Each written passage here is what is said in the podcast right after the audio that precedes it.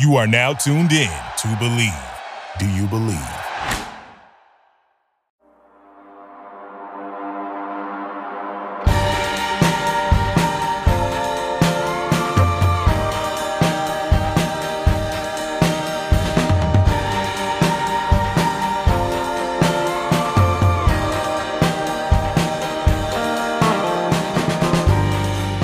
Welcome. Thank you for tapping into some untapped keg. I am one of your hosts, RJ Zimmerman, here with my good friend Montee Ball. How you doing, big guy? Oh, come on, man! I'm excited. I mean, look, look, look we got, we got, we got an awesome guest here today. But, but obviously, before we get to the guest, uh, I'm good, man. Um, I'm feeling good. I, I, I'm, I'm, I'm all right. I'm all right. Doing okay. How about yourself, man? Uh, I'm good. I'm really good. Like the past couple days, kind of did some um, soul kind of refresh kind of work, and Same. I feel really good today. Really, really good. And um, I got So my got some exciting things. my Jennifer Feeling Words mug here. Uh, go to Gen Art Hub H A A A R T H U B B dot com and uh, order one for yourself. I'm just you know spitballing here, but we're excited because we Yes. have an fantastic, fantastic guest today. Um, I I'm very excited to introduce Troy Colmer, founder of Sober Athletic Wear. How you doing today, Troy? I'm doing great, guys. Thanks for the invitation to join you. I'm really excited to uh, speak with you and uh, see where the conversation leads and uh, get into some good stuff today. Oh yeah, oh yeah, Troy, man. Just again, just just thrilled. First off, thank you, man, for for lending us your time. Uh, this is gonna be awesome, man. Our listeners obviously are thrilled to to hear about your story, hear about who Troy is, and uh, what you got going on, man. But glad that you're doing well. And I guess we're just gonna go ahead and get started, man. So, Troy, obviously, you know probably a little bit about us. Um, my for myself, you know, I, I'm a recovering alcoholic um, going on six years here um, in August of this year. Uh, love the podcast, love what we're doing. RJ, same. Uh, how many years, RJ? Eight years, eight years in December. So it just recently Nice, came and passed. Good for you. Nice, Thank you. nice. So, Troy, man, we uh, kind of want to hear a little bit about yourself, man. Actually, a lot about yourself. Sure. Um, yeah, man. So, I guess uh, honestly, just wherever you want to start. I mean, you know, who's Troy? Uh, what got you on the path that you're on, man? And uh, honestly, you can share whatever you feel comfortable sharing, and we'll just take the conversation wherever it goes. Yeah, sure. So I'm an open book, so I'll I, I'm open to talk about anything, but I can give you a kind of a background of what I'm about and uh, how how we connected today. Obviously, is to do with um, mental health and addiction, and that's um, been a part of my life. So I um, started drinking alcohol at the age of 14 years old. Um, had some, I guess I wasn't really a nervous kid, but I had some stuff going in my life that I uh, um, was kind of running from, I guess. And uh, so I grew up in a very uh, conservative home, um, right wing kind of Christian home, and um, you know, and, and that's great. And I'm not here to to say that that's not cool. That's just I'm only telling you my experience, so Mhm. I I can only share where how it impacted me and and and how I moved forward in my life. So I had a lot of Mhm. guilt and shame in that in that particular scenario that I grew up in, and and that's how I interpret it. So I, I just want to make that clear. Um, that this is how I interpreted what I heard and what um, and what I did later in life to cope with it. So I had a lot of shame and uh, guilt on on how to live. You know, you hear messaging in your family of uh, what is the way to way to go, and that was a piece of it. But I think also maybe I was um, wired um, with to be attracted to alcohol. Maybe I'm not sure because I know I'd never forget the Mm. first day I tried it. I was 14 years old with my buddies. We were at a quarry um, near to the house. We used to go there swimming and stuff. It was like an old dugout quarry where they would take the rock and process it into other stuff or asphalt or whatever. So they fill it up with water and we used to hang out. And someone brought some booze one night and I like fell in love the first time I tried it. It was just um, I don't know if you guys can relate to this experience when when you try it. It just bring it just bring a relief to my brain that I had never felt before. Um, it relaxed me in a way that I'd never felt. And uh, I, I wrote a letter recently because I just uh, I'll, I'll get into a little bit of what I've been going through uh, recently. But I wrote a letter recently to alcohol. I was in a 20 day uh, treatment program, outpatient. Um, I'd relapsed on October 4th of 2021. And I've been in a seven year recovery process, some victories and, and stretches of sobriety, but really not taking it as serious as I should have. So that's that'll be a little bit later in the story as well. But when I uh, started using alcohol, it was kind of because I was living a dual life. I lived a life that um, I thought in, my parents wanted me to live, but I also lived a life that I kind of wanted to live as well. So I lived two pathways and it was very confusing as a kid because I wanted to please them. I wanted to please them, make you know, make them happy and make them proud of me and all those kind of things that we do as children. But I also had some questions and I found that I couldn't live up to the lifestyle that I um, was being taught. Um, and there was nothing wrong with that. I mean, my mom and dad were such loving people, great people. Uh, my mom's passed since, but my dad's still with me. He's 86 years old. He's down in California visiting my brother, so I miss him. We just dropped him off. He, I'm his main caregiver here, but I, phenomenal people. Just for me, alcohol was a, a real coping mechanism. Um, I did it because I was a bit shy, I guess. So to meet and talk to girls back then, it was kind of like gave me a little bit of mm. swagger because I was a little bit nervous. Um, socially, I wasn't quite sure where I fit in in the world. I was, you know, as an athlete, but I was also kind of on the outskirts because I didn't want to get too close to people because I was told that you know if you get into a certain crowd, may not go well for you. And so I really w- I wasn't good at relationships as well because I didn't know my place in life. So I, I lived that way till uh, probably around 30 years old, and I made a decision that I had to live and be honest to my authentic self and who I am that's when my life changed for the better. But I also was using alcohol quite a bit in my 20s. And even when I got married, I got married when I was 32.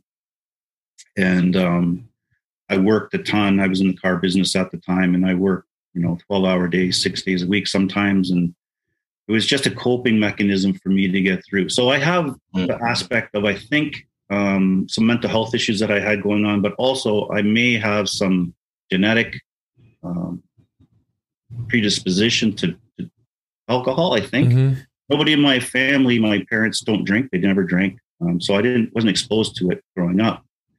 But I found out that some people in my family have had mental health issues and also had some alcoholic issues as I come came out and told my story and was being honest. So um, yeah, that's been my story for my life, and and and I, I my wife approached me about uh, it was September, uh, November of 2014. She came to me and she was very concerned about my drinking, and I was very unhappy. I had it in 2010. I had um, uh, very, very deep, deep depression going on in my life. Um, really, not suicidal, but just really questioning why I was here on this planet. What was my purpose?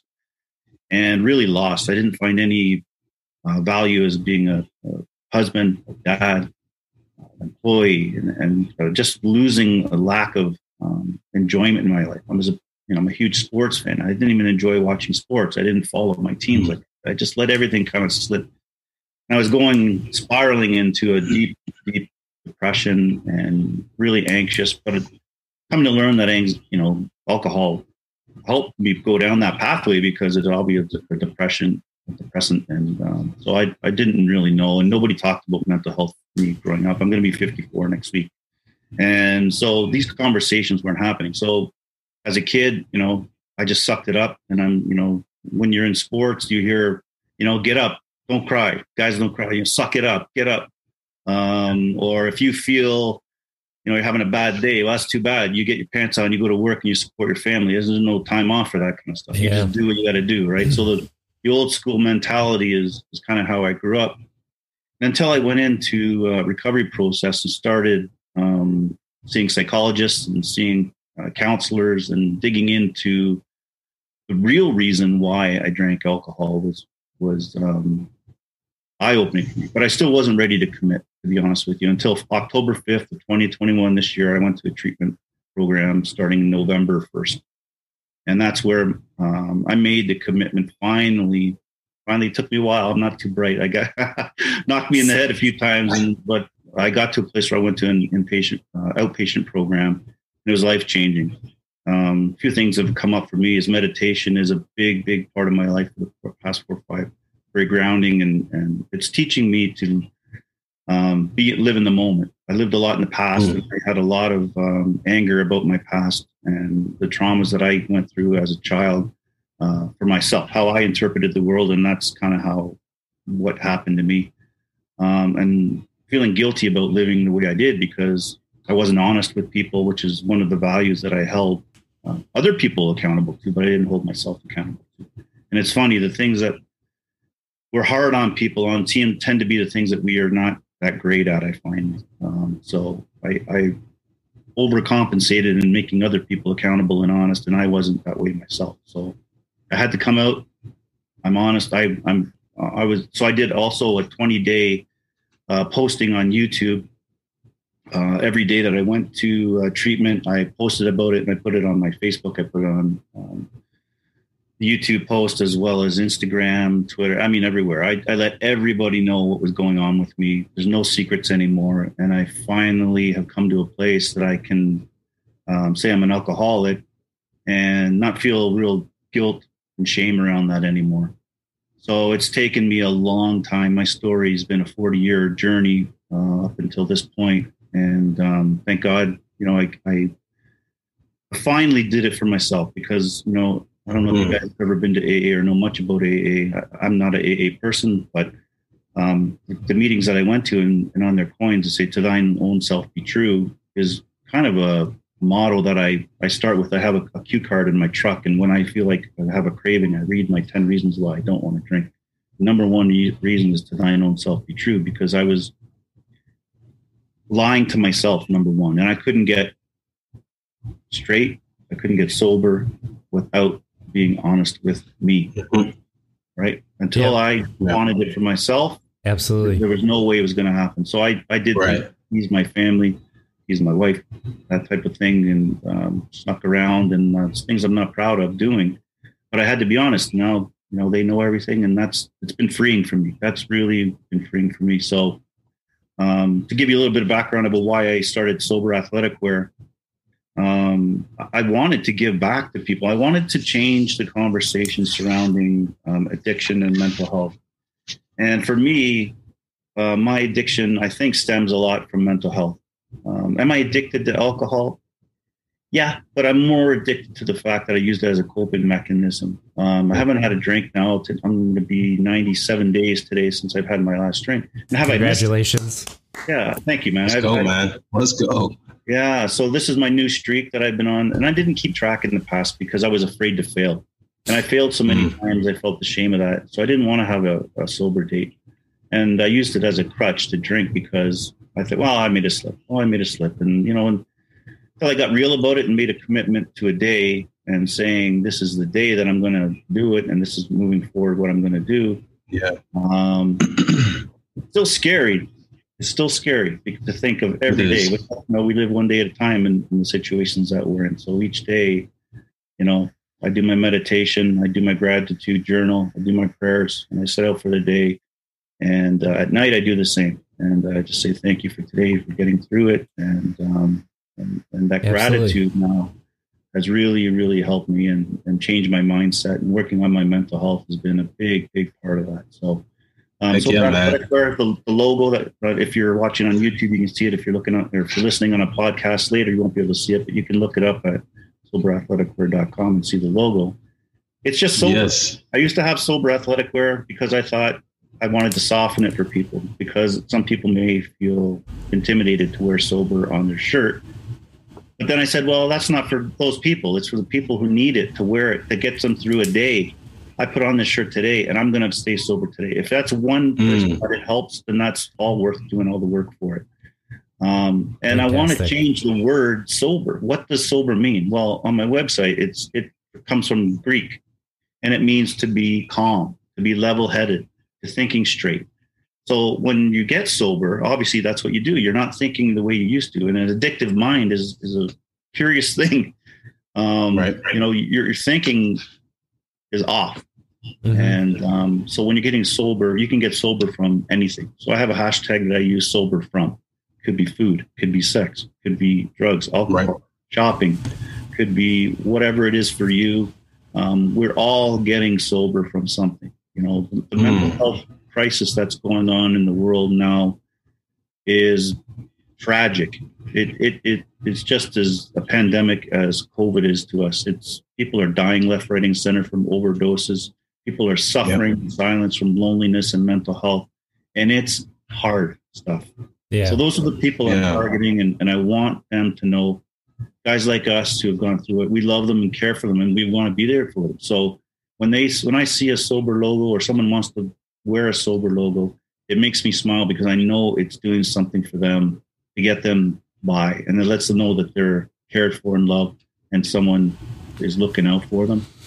And so that word is my mission to change the stigma and connotation around it, and that's oh, yeah. what I chose it. That's kind of my background. Troy, man. No, man, I, dude, that was that was amazing right there. Uh, it was ten to fifteen minutes right there. Uh, you really, you really hit me hard right there in the heart uh, when you were talking about your story um, regarding really trying your hardest to, to please your parents. And I mean, I, mm-hmm. I, I, wrote a book and that's a lot about what I talk about in, in the, in the double life. I literally talk about that in my story.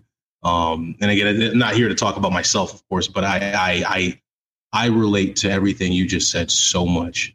Like I don't think you understand. RJ sitting there nodding. Yeah, yeah. Well, it's the same same for me too, right? I mean, like, we all grew whoa. up in that toxic masculinity that that's that's all our parents knew, so that's all they knew, right? And absolutely, I mean, it's not the best they could, right? I absolutely, right. but you know, one thing that I really loved that you said was it took for you to admit to yourself because we have a saying yeah. that we use a lot on Untapped Keg, and we talk about how you can lead the horse to water. You can't make them drink it, and that's what this is. But we say going sober is the most selfless, selfish decision that you can make.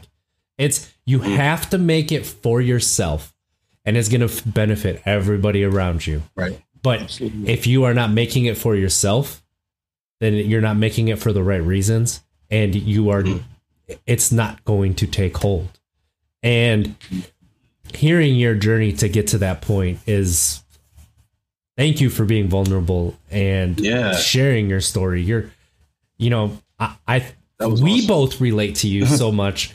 I think that there's so many people out there that also are going to relate to this as well. Yeah. Well, I appreciate it because, I, you know, like it's guys like, you know, that are normal everyday guys. I mean, you know, I I don't really have a platform, so I wasn't mm-hmm. quite sure how I'm going to break in and tell my story and how people find it.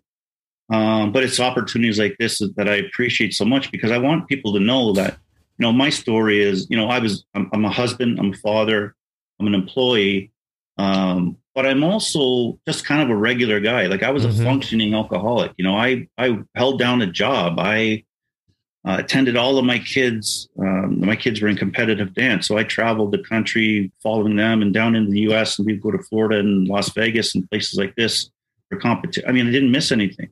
People wouldn't know on the outside of my house what was really going on.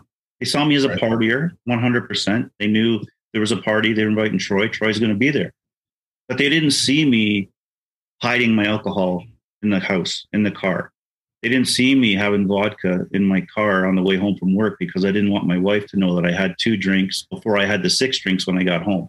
They didn't see all those things. They didn't see me in bed crawled up in a ball because my mental health was so bad that I just didn't want to get out and, and face the world that day. So there's people that go through these things, everyday mm-hmm. people. You know, RJ, I know, you know, Montee, Montee is a, a football player and he's been in the spotlight and he's got a great mm.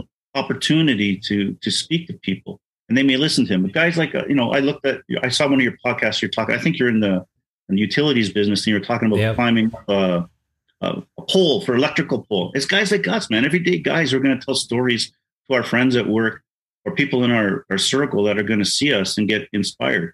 And then it's awesome. I love that uh, Montee comes on and he talks about his story because he has a platform that he can uh, get people to listen um, because of who he is, and it's mm-hmm. great. And I think that's amazing because a lot of people won't do what he's doing. They're ashamed and scared that it's going to hurt their brand. It's going to hurt who they are. It's going to hurt the opportunities moving forward. But when someone has the balls to come out and say that they have an addiction issue or mental health issues or whatever it is, and he does that. I was inspired when I watched your uh, your podcast. I loved it. I loved the dynamic, and I lo- I watched about four or five of them in a row. Thank you. Um, and uh, so what you guys are doing is great work, and I, I applaud you. And I, I think your dynamic is great, especially being family, being buddies, but also sharing your story is is is powerful. And and I any guys that come out and willing to do it, I, you know, I applaud you because it's not easy. It's such a Stigma. And I hear it, and you guys probably hear it. People who don't know that you know we are alcoholics or we had mental health issues, and they bash people right. And you know, Mhm. you know oh yeah. I hear guys at work that people are off. You know, hey, what's this guy off work for? You know, he's got mental health. Like I'm busting my Right. nuts every day going to work, and I go, and what's his problem? Like he should be sucking it up. Let's get back. You know, those type of Right. conversations that we have, and it's those. It's like anything. It's it's mental health, or if it's racism, or if it's in these conversations that we hear, we have to stand up and talk and say, hey, that's not cool, man. That's not cool to say that. This guy's going through a lot of stuff. You should have some empathy for it. It's it's not easy to come forward and tell people that you're struggling. As a man, Mm. it's hard. It's hard. We need to learn to be vulnerable. We need to be Yeah. able to speak to each other. And I still I suck at it. I do. But I'm trying. I'm trying to reach out to my friends. I'm trying to be transparent with them. I text them or in a group chat and I'll say, listen, boys, I'm having a tough day, man. I need some something to talk about. Like how was the game last night or whatever. Just something to distract me. And they'll Yeah. encourage me. You know, they look out for me now because I told them the truth. Yeah. Right. So That's that's what it's all about. And, the men, we need to stick together. You know, the ladies listening, yeah, and the same thing. We're all in it together. But guys, especially, you know, men's mental health is a big thing for me because I see guys struggling, and and it's hard. It's really hard to talk about. Absolutely. And I think this is perfect for my question I had for you, Troy. I got two things for you. For one, um, thank you so much for your kind words. I, I, I don't take all the credit. There's no way I would have the courage to speak about what I, what I speak about if it wasn't for RJ encouraging Mm. me, pushing me, um, my family being very, very supportive of me, um, and me just really placing all of my trust and in the folks who I just mentioned. Uh, not caring about what anybody else thinks and just saying doing this for myself and my family and obviously my child as well um, second perfect segue um, the question i have for you because you mentioned it a little bit briefly spoke about the toxic masculinity um, and how that kind of fueled that alcoholism fueled that you know put dirt on it right you gotta gotta gotta scratch or whatever put put dirt We on got it, ice. in the game Don't rub it. go Don't back rub to it. We got ice. yeah Right. exactly. So I kind of wanted, I want to, want to chat a little bit more about that because we also talk a lot about men's health and just a lack of encouragement surrounding um, reaching out for help if, if you're a man um, in this country. And so with you, I'd love to chat a little bit more about that. So with you, with the toxic masculinity you mentioned, like how did that really fuel um, that destructive path that you Yeah, on? for sure. I mean, it's it's. Uh, I think it's a little bit cultural as well. Um, Yeah. You know, my family uh, comes from an English background, and the English are are well known to be kind of tight-lipped. You know, they don't admit much. They kind of suck it up and do. And I'm sure there's many cultures like that. Men in many cultures are like that. So, but that was my experience. And um, my dad's a phenomenal guy, but he's really not a talker. So we didn't share a lot growing up, and I and and so I didn't have a, a role model of somebody who would openly talk. You know, he I knew he loved me and I knew that he cared for me and but um culturally it was tough. So I didn't really say anything. Um and I think I think the conversation back then, I you know, mental health just wasn't a thing when I grew up. I grew up in the I was born in the 60s. I grew up in the 70s and the 80s and just really people didn't talk about it. Um and I think through sports culture as well, you see, you know, I had a game I played and I'll never forget, you know, I I smashed heads with a guy. I got, I saw stars. I lost my teeth shattered, and I, there's no way I was admitting that I was hurt because I had to get out there for the next shift. I was in tryouts and I was trying to make a team. And you know, the other people I talk about, I talk to. My my cousin is in Nashville and he played football, and he told me, you know, many times we talked about mental health and the times where he was concussed and he just would not get up because there's no way that he was going to admit that he was hurt. And you, and then there's other scenarios that you're in social scenarios uh, in business. I was in the auto business. The auto business is very ego driven. Um, there's a lot of it's it was mostly men at that time when I was in that business, and now the ladies are, are starting to come into that business. But it was just um, I'm trying to look at find the word, but it was just a very um, closed culture of you don't talk about things. You don't admit mm-hmm. that you have a problem. You don't, mm-hmm. and if you do, you're going to be made fun of. You know the the slurs that are used, and I'm not going to use them here, to describe guys that are weak. They think that you're weak, and and they, you know, and that's the message that I got. So I was no way going to tell anybody. So I drank. Um, yep. I uh, it made me uh, relax, and I thought it helped me to socialize, and I thought it helped me to do. It was a big lie. It was the biggest lie of my life. And when I wrote this letter to alcohol, I, I wrote it to him. It was almost like to a lover, and I was like, I fell in love with you, and you, you know, you did me wrong, and all this kind of stuff. and it was true because I believed that alcohol was a solution to my problems, and and all it did was create problems. I look back mm-hmm. at my life and all the things that I got in trouble for, pretty much can relate to me either being intoxicated or related to alcohol in some way. Um, I had a DUI when I was 19 years old. Um, I sabotaged many relationships in my life because of alcohol. Mm-hmm. Uh, my marriage has suffered because of alcohol, and uh, I wouldn't even. And because I think because I grew up in in a scenario where I was told what to do a lot, when I became an adult, I didn't want anybody to tell me what to do. And when my wife approached me with the issue of alcohol, I you know I told her no one's going to tell me how to live. I don't care. I grew up that way, and I am not going to listen to anybody tell me how to live, and I'm going to do it my way. And that was unhealthy, and it was very closed minded of me to do that. And I regret um, doing that because she loved me and she wanted the best for me. And I, I couldn't get past the fact that um, I needed help and I wasn't willing to take it. And she begged me and cried and said, Troy, please, you know. Um, and thank God we made through, and our marriage is getting much healthier as we move forward, and with the honesty and the trust coming back. But that you're you're right, Montee. The, the the, the as a guy, the masculinity thing gets in the way, and um, you know, I I got introduced to Brene Brown and her what she does, and when I read some of her books about vulnerability and um, guilt and shame, yeah. it really put a new perspective for me as a guy to be able to do that. And it's funny because when you reach out to people, it's not a negative thing. People are more uh, loving and caring than you think. Um, at least the people I know in my circle have mm-hmm. and you know your true friends that you can reach out to, and the rest, it is what it is. You know, I'm going to tell my story no matter what and what people think.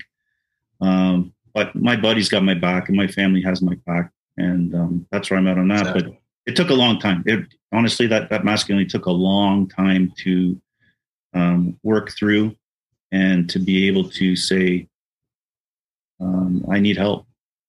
I need yeah. Help. yeah. yeah. And the thing that we're fighting right now is that statement. That's not weak, that's strength.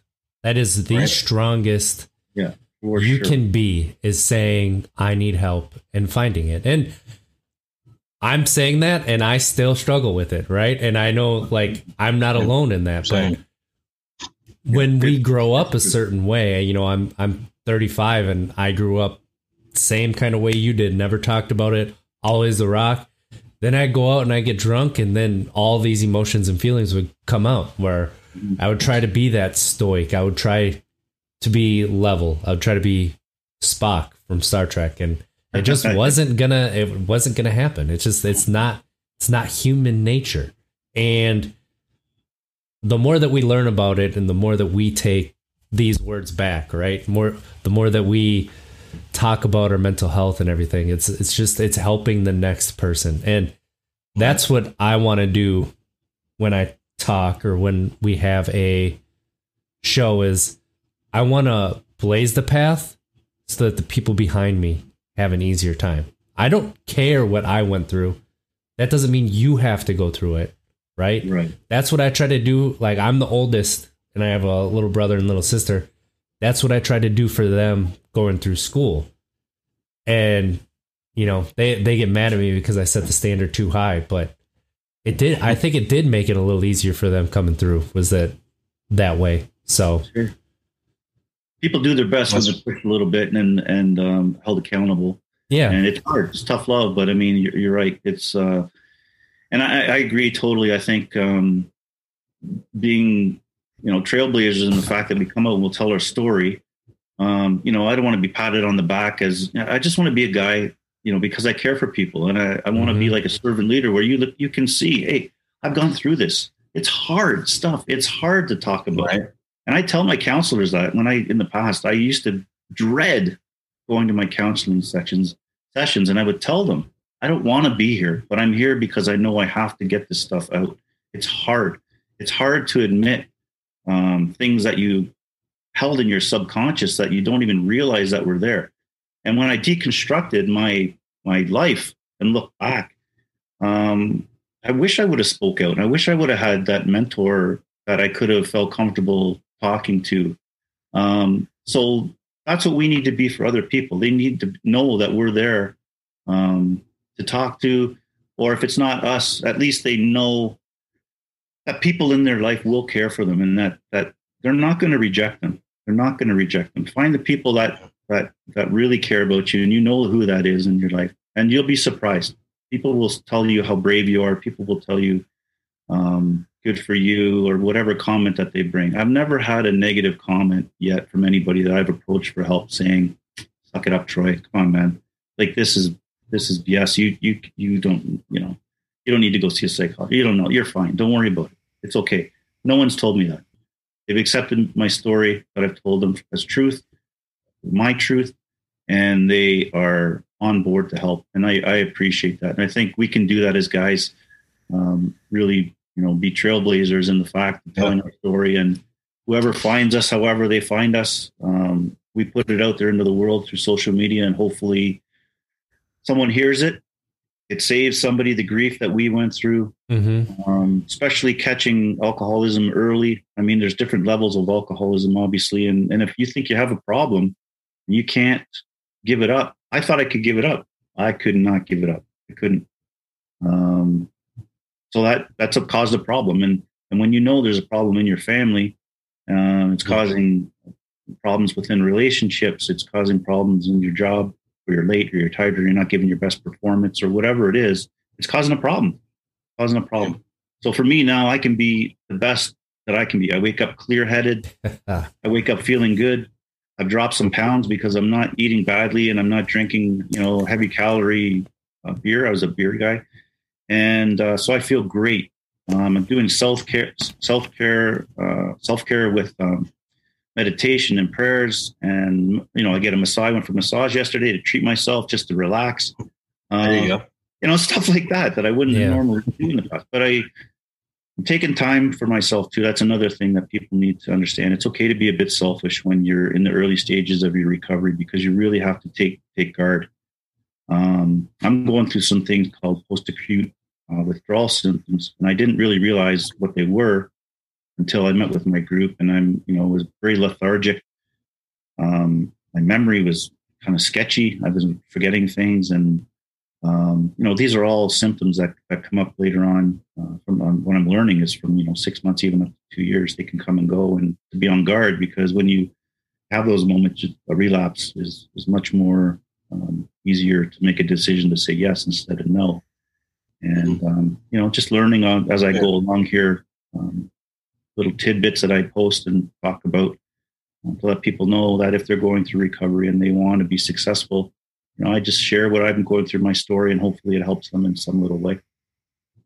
Sure, it is, man. I I I can guarantee you, Mm-hmm. um, it is. And I, I got a question for you, man. I think, you know, we talk about with me. I'm really big on um, your environment, right? Uh, because because I always share on the podcast, right? You can you can go and receive treatment, um, X, Y, and Z. Do what you need to do while you're away, but it coming back into the environment that was extremely stressful on you provided your or excuse me uh, it, it, it just gave you many many anxieties stressors all of the above how important is that for you troy um, when you when, when you talk about your environment and, and who you're placing around you um, yeah. while you're on your path towards or in recovery. Yeah, as you know, over the seven years that I've been in the recovery process, um, yeah. a lot of relationships have stayed but have become different. To be honest with you, so people who um, know that I'm in the situation that I'm in will tend to not. I ask them not to really invite me to to things that I know that I'm not going to be successful at anymore. Mm-hmm. Um, so I've I've reached out to actually tell them. You know, I said, "No, I might say no. You know, please invite me. That's okay. I, I don't mind being invited, and I appreciate it. But I might have to say no sometimes. Mm-hmm. Um, and I, I want to be around people that are very. I like positive people. I, I love being around people who are positive and are are energetic because I'm a kind of a mellow guy. So I really feed off of people too. I, I mean, I'm I have I set a lot of goals and I have high standards for myself. But if you if you know me, I'm a little I'm standoffish. I'm a little quiet.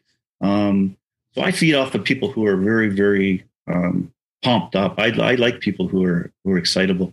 But I I had to remove myself from um, attending different functions. My work functions too. I'm I'm I've taken a, a short-term disability leave from work because I I needed to get sober and, and straightened out, and I had hadn't taken the self-care time that I needed to in the past. So as of right now, I'm very nervous to go back to work because I travel for my job. And when you're by yourself, you're only accountable to you. So if I'm in a hotel for a week or two on the road traveling, or if I have to go to a conference or a trade show, um, those are the times that make me very nervous. And, and people in the past that I've hung out with, I'm going to have to now tell I don't do that mm-hmm. anymore. And this is the reason why, and be very, very honest about it. And that's not easy for people to do because these aren't friends that are my daily friends that I see. These are acquaintances that I meet up at different conferences or trade shows or customers that I meet as I as I travel. Um, so being in a circle that, first of all, I think being honest is number one. Mm-hmm. You can still be friends with people who are in that world, um, but being honest with where you're at.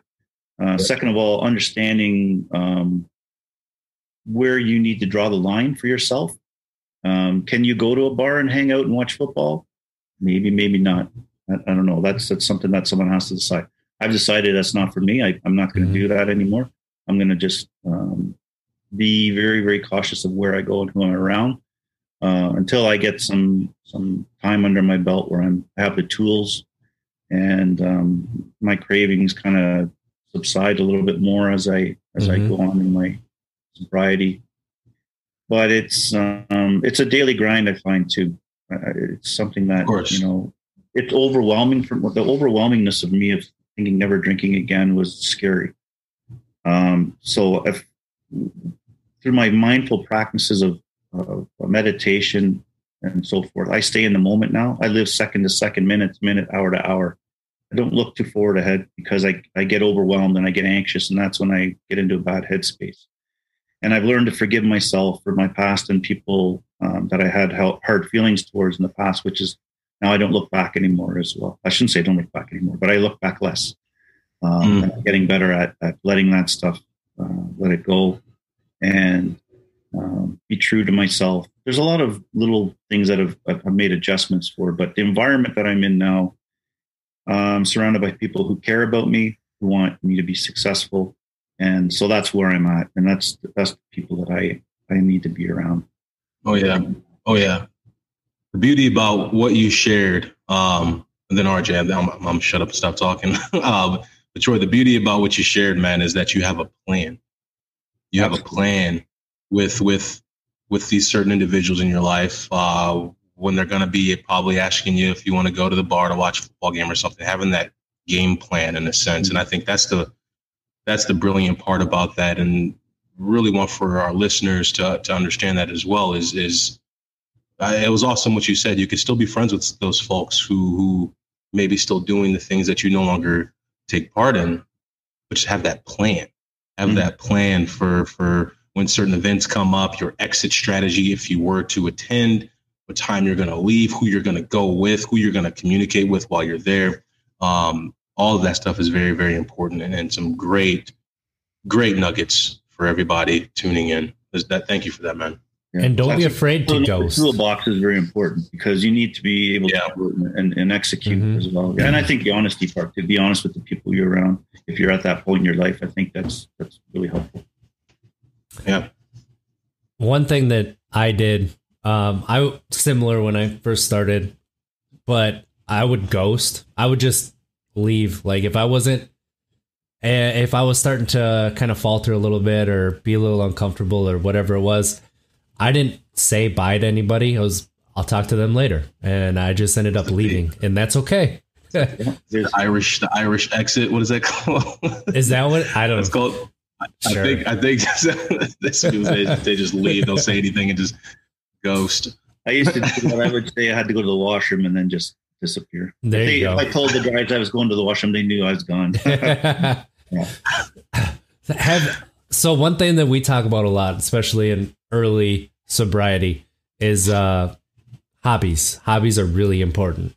Um they build up confidence and you have time now that you used to spend doing something else. Mhm. and it have you gotten or tried new hobbies or picked up an old one and put more into it? Um Tell you what, the funniest thing for me that's really helped me is getting a dog.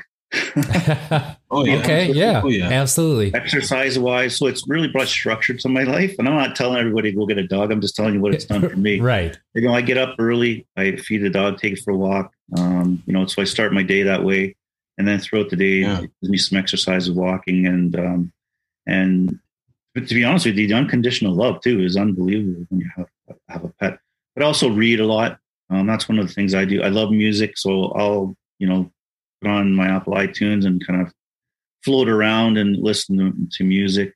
Um, a lot of self care. I do uh, journaling. Uh, have the a book, little book called the Five Minute Journal. I think you can get it at. Mhm. I don't know if you guys have Indigo chapters in the states or whatever bookstore that you have there, but in Canada, that's where we go. okay book.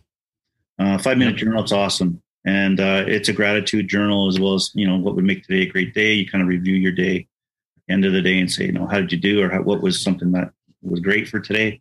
So you're always, always um, forced to find gratitude in your day, every day, and I, I really changed my perspective for a day. You know, if I woke up and I was a little bit hazy and I was like, oh man, I got to get going today okay, where's my journal after, you know, let the dog in the backyard. And then I sit down and I have a coffee and I do a little bit of meditation and I get to my journal. My attitude has changed. And it's a lot of, a lot of it is the attitude, you know, um, walking into a day positive makes a huge difference for people who are alcoholics because negative thoughts really drive a lot of our behavior. And through the treatment that I was in, you know, thoughts are only thoughts. They're nothing that you have to execute on or anything. And, and it can get you down if you dwell Mhm. on them. So by being uh, gr- grateful uh, and writing it down every day and just taking that five minutes really, really has helped me a lot. So that's that's one of the things I do is self care. Uh, and I can't do too too much of it because I have a life that I got to do. You know, there's work and other things going on, and you know, you get thrown curveballs throughout your day. That things that you got to do. When I do have some downtime, it's I you know I veg I watch sports. I love sports. I don't watch. I watch darts. I don't care if it's a competition. I'll watch it on TV just because uh, that's that's the way I'm geared.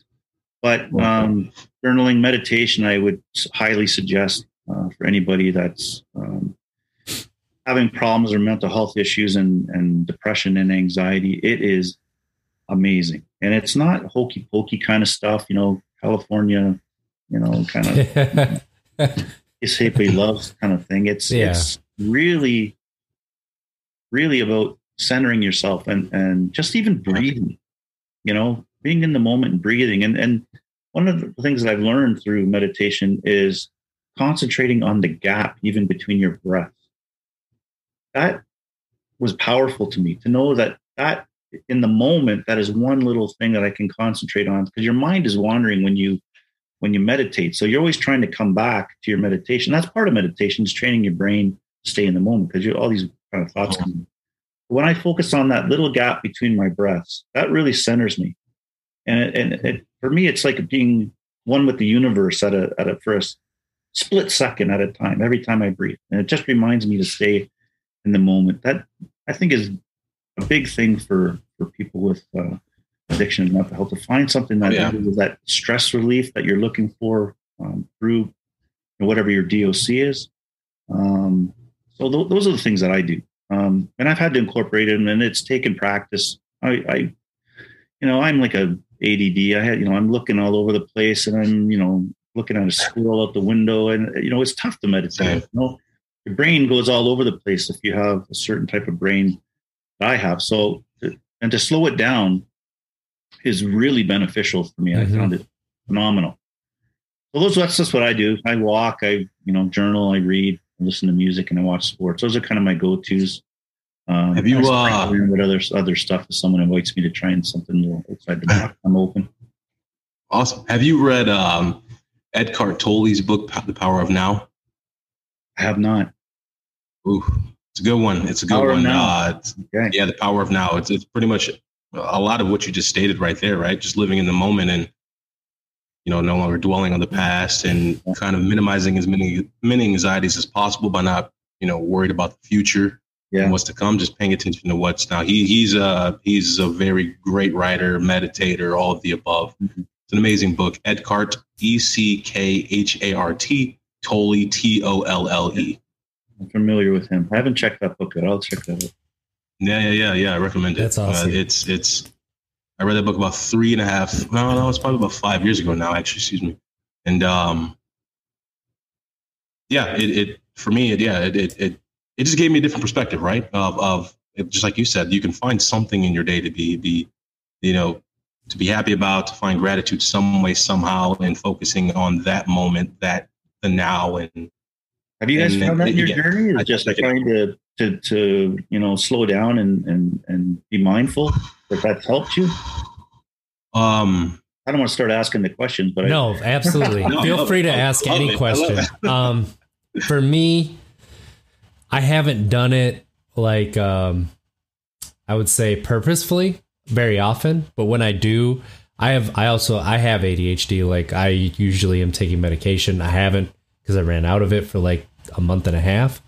But uh, I have an appointment on Thursday to go get some more. But when I am able to slow down my thoughts and I'm able to be in the moment and focus, um, it is really beneficial. I mean, so my hobby that I picked up was cooking, and that helps me like kind of get into a meditative state. And that is kind of when I slow down and I am able to process a lot of what has happened during the day, to be honest. Um, I don't cook every single night, but when I'm going through a lot of uh, emotions, like during a week or something, I'll usually go through and find meals, and I will cook more that week than, um, and then uh, like I'll cook out of a box like for the rest of them. But yeah, that's that. So yes, to answer your question, yes, it has helped that's me. double beneficial when you're married because then you're getting points like left, right, and center by doing the cook. Too. Oh, that's, oh, yeah. uh, My wife is not Double a great cook, so she appreciates it when I cook. we're foodies in my Oh, house. too, so yeah. we love cooking and we love food. And yeah, I would try all different kinds of stuff. So yeah, that's that's cool to hear. I, I think cooking is is is really relaxing too, and um, especially when you knock it out of the park and you have a great meal, it feels good. yeah, it does. It really does. What do you So- do? What do you do, Montee? Yeah, yeah, yeah. I um again I love again the cooking, right? Is it's not something that I really do a lot, but I do understand it a little bit. I, I like to cook steaks. Um I don't do it all the time, but I, I I understand what RJ talks about about, you know, just it kind of calms the brain, occupying the hands, right? Um just allowing for you to just be in that moment and doing that and and, and trying different spices, all of the above. Um, but for me, what I really like to do is uh, write, journal. Um, I don't journal daily, most definitely don't. But um, when my emotions are getting the best of me, I love to write them down. Um, it kind of helps me to work through them, process why I may be feeling a certain way, and understand maybe something happened today that reminded me of something in my past, and that's why I'm feeling a certain way. So I love to do that. Um, outside of that, read as well, and um, I love to. I really, really love to talk about space. Um, I'm not. I'm not. Okay. Okay. Are we gonna get into when we talk about No, no, no, no, no, Okay, no, no. But okay. when we talk about conspiracies, right? I'm, it's cons- being a uh, conspiracy theorist. There's a spectrum, of course, right? You got you got ancient aliens way over here, where it's just way. Sometimes it's just way off the wall. It's like, okay, bring it back, guys. And then you got you know the very minimal conspiracy theorists. I'm I'm more so in the middle. Um, so me, I love to learn about space. Um, when my mind is starting to get the best of me, I'll just dive into information about space, uh, new telescopes, satellites, all the above, and that kind of just the unknown about space and the thrill of trying to figure out information kind of calms me. Um, and so, yeah, for me, just I love love to learn, love to learn. Um, and not by not drinking, not being drunk all the time or hungover, yeah, I have the time now to be like, oh, let's try to figure out some new information. Mhm. Yeah. try to outsmart You're the uh, growing, you're dying, so astrophysicists. That's good. Yeah. Yeah, yeah, yeah. So it's uh, and that's what I love, man. About kind of real quick going back to your story, just the vulnerability that you. I mean, just right off the bat, man, the vulnerability that you displayed is. Uh, Mhm. honestly, I, I hope someday I get to that moment. Um, I've been sharing for a very long time, um, but for some reason, the way that you shared just eh, that was very powerful, and I can't thank you enough for that, Troy. I really can't. I appreciate it. I just from you I sharing think, that, I think your is voice would helping be, me. I think your voice would be powerful. I would love to sit on a panel with you one day and uh, talk to people at a conference and things like that. I mean, that's We'll do it. that's We'll kind of what I We'll want to make do. it happen. With, yeah, with my sober uh, stuff too. I, I just want to. I sure want to sell stuff because I like the logo and I want to get people, you know, proud of that. But part of it is um, getting out into the community and having Mhm, talks and of going to course. schools and and letting kids know, you know, I started drinking when you were, and this is some of the things you might want to look out for. Um, and cues with mental health, you know, early because Absolutely. when you know Yep. the brain is developing at that time, and if it gets used to having alcohol into it, um, that's the reason why Right. the drinking age is 21 because the brain is not really fully developed till about 25 years old. So if you start filling it with Mhm. chemicals early, it gets used to it, and and your chances of becoming dependent is far far greater if uh, people start experimenting early. So Right. you know, kids have to be told that and cognizant of it, so they can make an informed choice of what they want to do. Not there to beat them up Mhm. whatsoever. Just you know, blending stories and telling. I think we all learn by stories. I mean, that's the way you know it's happened for thousands of years. Yeah. People have told their stories to the next generation, and I think it's important for them to see, you know, people in the community who are willing to talk about it, and even going into businesses. You know, I'm sure HR departments are suffering across the countries. In my country, I know in Canada, we're having a problem with uh, finding people to work. Um, it's just people are off. They're, they're they're questioning what life is all about during this pandemic, and um, you know, HR departments have people off. They're sick. Uh, they're mentally ill. They're they're having hard times. So how do I, you know, hours and hours and hours a year? I'm sure hundreds of thousands of hours a year are lost to people being ill, um, being away from work. Well, let, let's you know be proactive and let's let's put things in place where they can come and talk and know that it's okay to reach out and say, you know, I'm having an issue or you know you feel comfortable with your boss even say, you know what, I'm having a hard day. Um, you know, I, I would hope that we would get there as a society that it's okay to talk about these kind of things with various people. And uh, I just think there's programs that we can be developed that can help people coming through, um, you know, successfully. And, and people generally are hard workers. They want to do well, but when they're sick and they're having a hard time, I think it's really important. And that's kind of where I see my company going as well, is not just selling swag, um, but also getting into the, you know, more of a human element to it, where we're talking about or having, uh, you know, meetups and things like that, and and having people That's feel awesome. comfortable to come and, and chat Oh, yeah. about it because you know, I'm going to probably stick in the genre more of men because um, I, I think there's a big need for men to get into groups and talk and. Yeah. Um, I'll let the ladies do their thing for now, but uh, you know that's my niche. I think that I'll probably end up walking towards as I move forward. And Oh, yeah. Part of the reason that I wanted to start this podcast was because, you know, I listen to a lot of podcasts. I listen I've been listening to podcasts for 12, 13 years.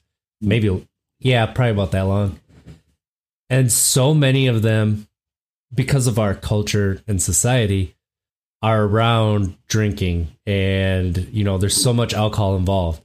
And there's one in particular that I enjoyed mo- the most because he would talk about being sober for 10, 15 years.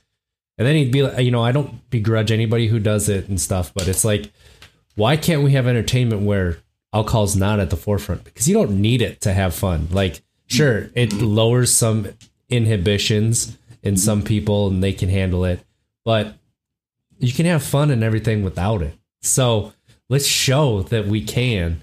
Let's show Right. talk about our stories. And you know, uh, last week we talked about dry January. Mhm. And one thing I said was if you're just doing it for dry January, go to do the things that you would do with alcohol, but do it without. And see if you enjoy it because you will. Right. You'll learn that you will. Now, if you're going sober, I don't recommend doing that. If you, you know, if you, yeah, if you're, if you are giving up alcohol for your health, for your mental health, anything, I do not recommend putting yourself in those triggered situations. But if you're just trying for dry January, go for it. Have at it. Don't drink and see how much fun you still have. Um, gosh, what what you're doing is so it's it, it's really um it's not just inspiring, but it's it's exciting to see it. It's you know it's it's aspirational, and that's it's so awesome to meet somebody who uh feels similarly, and um, I'm excited to see what you do. Um, Jenny Yeah. has a question before we let you go. So uh, she said, "Was there anything specific that helped get you into your gratitude journey? Was it Mm. your outpatient treatment, or was it um, something you read?" Yeah, it was my. Um, I was actually one of the addiction counselors had uh, talked about. It. He recommended uh, journaling, and he said he did this uh, five minute journal. So um, I've always, you know, uh, I, I, t- I attend a church that's very, very positive, and they talk about it, but I never really tried it. You know, I just didn't, Mhm. I didn't try it. So um, I said, well, I'm off. I, I'm going to give it a shot. Why not? And see what happens. And it was one particular day when I was going through treatment. I can't remember what it was. And I've had some, most days were pretty good emotionally, but I had a few real, real tough days when I uh, had to di- deep dive into some things that were very personal. And so I was getting up one morning and it, was the, previous day was very emotional and I was drained. And, you know, I, and I was going to this treatment program as a sponge. I mean, I was there to soak every morsel of everything I could get of knowledge to be successful. I was there, you know, one of these keeners, like in the front row, already asking questions. I was, you know, sometimes I had to be quiet because I was dominating the conversation too much and asking too many questions. I let other people. But this particular morning, I pulled out my five minute gratitude journal and how it changed my day really took me aback. I didn't really think too much of the I just thought I was forcing myself in the beginning to do it. So I would get in the habit of being grateful for something and, and thinking that way. But as I did it and as I did it, it really it does. It's like a practice, you know, it's something Mhm. like practice, you know. One thing you can know when you're running drills in football, I always, I always use sports analogies. Always, that's just the way I am. So even like I'll use like a lineman. A lineman has, I'm sure, so many ways they can block. You know, but these guys are 32, 34 years old doing the same things they did in Pop Warner to stop the guy across from them. And why do they still do it? Because they have to practice it and practice it and perfect it. It's the same hmm. with when you're in this journey of, of recovery. It's going to be uncomfortable. You're going to get your ass knocked down sometimes by the defensive guy when you're an offensive lineman. He's going to knock you over, but you're going to get back up and you're going to learn a technique or whatever. I don't know. I'm looking like I'm doing karate here. But you know what I mean, right? yeah. so it's it's a discipline it's a discipline to do it and i i find now that through the discipline of doing it that that particular day turned a light bulb on for me saying i need to be grateful i have other than the little thing that i'm going through is my recovery i have a great life i have a great life i have two beautiful healthy daughters one's in university one's in high school they're doing awesome i have a loving caring wife who's stuck with me through all the garbage i put her through i have a house i have cars to get to work. I have a job. I have all these things, even, you know, the basics of life, you know, I had a Oh, yeah. chocolate Uh oh. Is that you're grateful for. So I would put down, you run out of things to talk about in your gratitude. So you start thinking of the little things, the little morsels of life that you find joy. And I found that those are the things that bring me the most joy.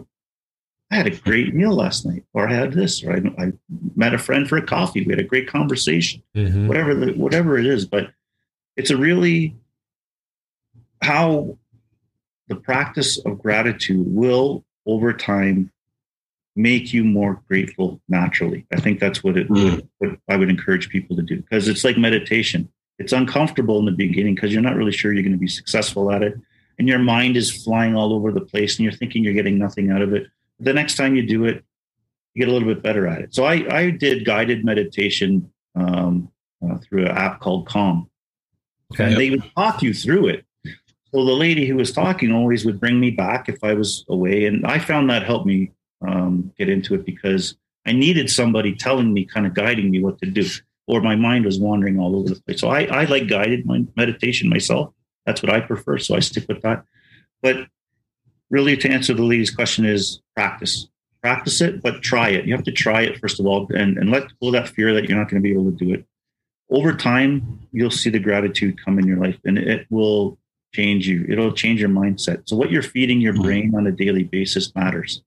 Really does matter, and that positivity and gratitude helps. I found a lot. Oh yeah. Awesome. What you feed Oh, yeah. it is what it's going to produce, what it's going to come out. It's like in a computer. What you put in, you put in garbage in, garbage out, or you putting in positive stuff, you're going to get positive stuff out. Right. That that's brilliant answer. Uh, that J- Jenny, that that was a really great question, Jenny, and awesome, awesome answers, Troy. Yeah. Go ahead, RJ. Um, so kind of we're winding down here. We're coming to an hour, and um, what do you have coming up? So people go to soberathleticwear.com, check out the clothes. Like they're they're awesome. They're really comfortable. The sizing is, I would say, true to size. Um, I really do dig the logo too. Like when I saw Becca have it, I'm like, where did she get that? Because I need I need that. So uh, that was go there and look it up. But do you have anything like coming up that you want to talk about, or you know, your Instagram? Do you, you post a lot there? Um, and yeah, Twitter I and post a lot. I stuff. mean, I'm trying to even remember what my addresses are because it's so long ago that I set them up. I think, um, well, so one is Sober Athletic Wear, uh, at Sober Athletic Wear for my Instagram. Um, on my YouTube page, I've changed it so many times. I've, I've tried to find something catchy that would, so I just call it Sober Athletic Wear now because I changed it and, and actually I used my logo in as what the page was called. And I think because the way it's Yeah. spelled, this is phonetically how you, if you look in the dictionary, you'll see this under the word sober. That's what Mhm. it is, phonetically how you pronounce sober. Um, so yeah, you can find me there. Um, what, coming up, I- I'm, I'm working with some local uh, community people now. We're we're going to probably do some events in in April. So this may not translate well for you guys in the U.S., but um, for sure, you, look out for. I'm going to be starting a podcast myself, or at least um, a vlog of some sort. Like I'm always going to be out there talking about my journey. If it's going to be with other people or not, I haven't really decided that yet. But I'm going to get serious about that. I've been encouraged to do that because a lot of people are telling me, you know, Troy, your your story has some value. Um, you're pretty honest about it. Mhm. So why not just put it out there? So that's what I'm going to try and do um, in the near future. So if that happens, I'll have you guys on and we can chat again. And I'll Absolutely. ask you. Maybe that'd be cool. Yeah. we would we would love Um, that. yeah, and stuff. You know, I, I really want to get into attending conferences, and I want to get my story. I want to hone my um, skills as a speaker. I was such a shy kid. I mean, it would terrify me. But something happened to me early in my life. I, I got a a job when I was about 18 and I got put on the reception at this fitness clinic and I had to start talking to all these, you know, I thought really high people in society that came in, all these lawyers and doctors and things like that coming into this. And it really caught a fire for, for speaking. And Mhm. I, I don't know what happened to me, but I, I love talking about it. Um, now I don't really have a fear anymore of crowds and talking and things like that. So I think being honest and transparent is number one, but also, you know, when you come from having a heart of wanting to help people, that really makes it easy too, because telling your story is not as scary. Um, people are there to hear and learn, and and you know, some people may get some, one little tidbit out of it that's going Mhm. to help change their life, and that's great. Yep. And you know, that's kind of what I'm looking forward to in the future is doing some speaking, doing some uh, podcast, and then you know my normal stuff. You'll see me posting about my clothes and, and things like that. I mean, I I'm partial. Maybe I love the logo. I think it's pretty cool, and and you don't have to be in recovery to wear it. That's another thing that I really want to uh, talk about too. Is if you're supporting somebody or you just support people uh, with having mental health, it's okay to wear it too because there's a stigma with this word, and I know that people will probably might be shy or embarrassed to wear it because people might think that they're an alcoholic or what does that mean? Why are you wearing that? And really, what I want people to do is ask questions. Yeah. They see the logo, Yeah. questions. So people who are sober or people who drink say, well, this is what this story is about. This is what sober is about. And this is what their, the, the mission is, is to change the meaning of sober. It's to help people. It's to support people in recovery. One day, um, I'm trying to um, get in, get a partnership with a local organization. So some of the money that I raise will go back into the community because they can only exist through donations. So that's another thing that I'm trying to do is by selling this merchandise is is you know the more that I sell, the more that goes back into the community and helping people. Maybe people don't have insurance that they can afford to go to a, a clinic or whatever it is that an inpatient, outpatient. You know, so maybe we'll have like a you know scholarship sort of thing to help uh, fund people to go do that. Um, so there's a lot of ideas. I've only been in business since November Yeah. 2020. Like, you know, I opening a business in the pandemic probably probably wasn't the smartest idea, but I had such a passion for it that I thought I have some time.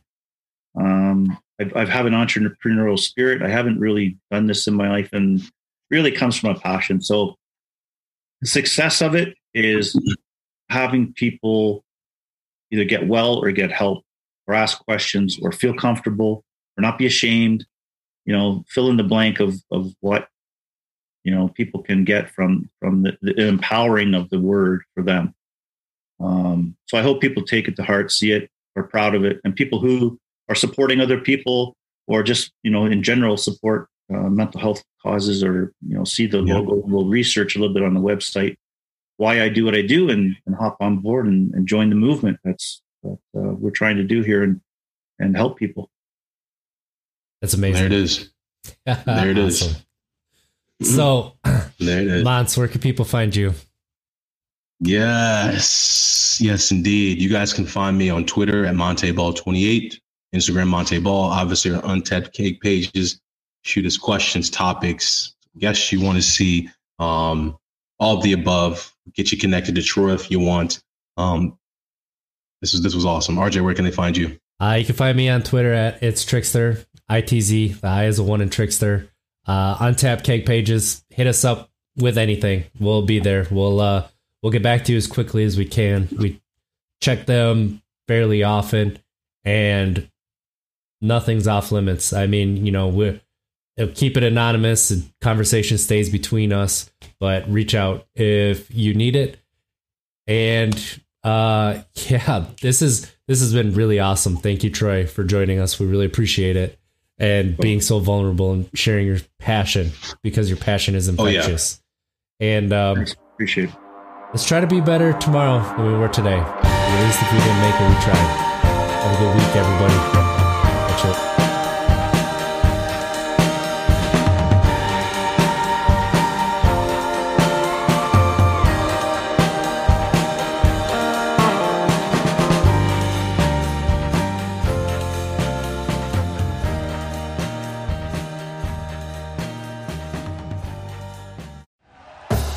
Thank you for listening to Bleav. You can show support to your host by subscribing to the show and giving us a five star rating on your preferred platform.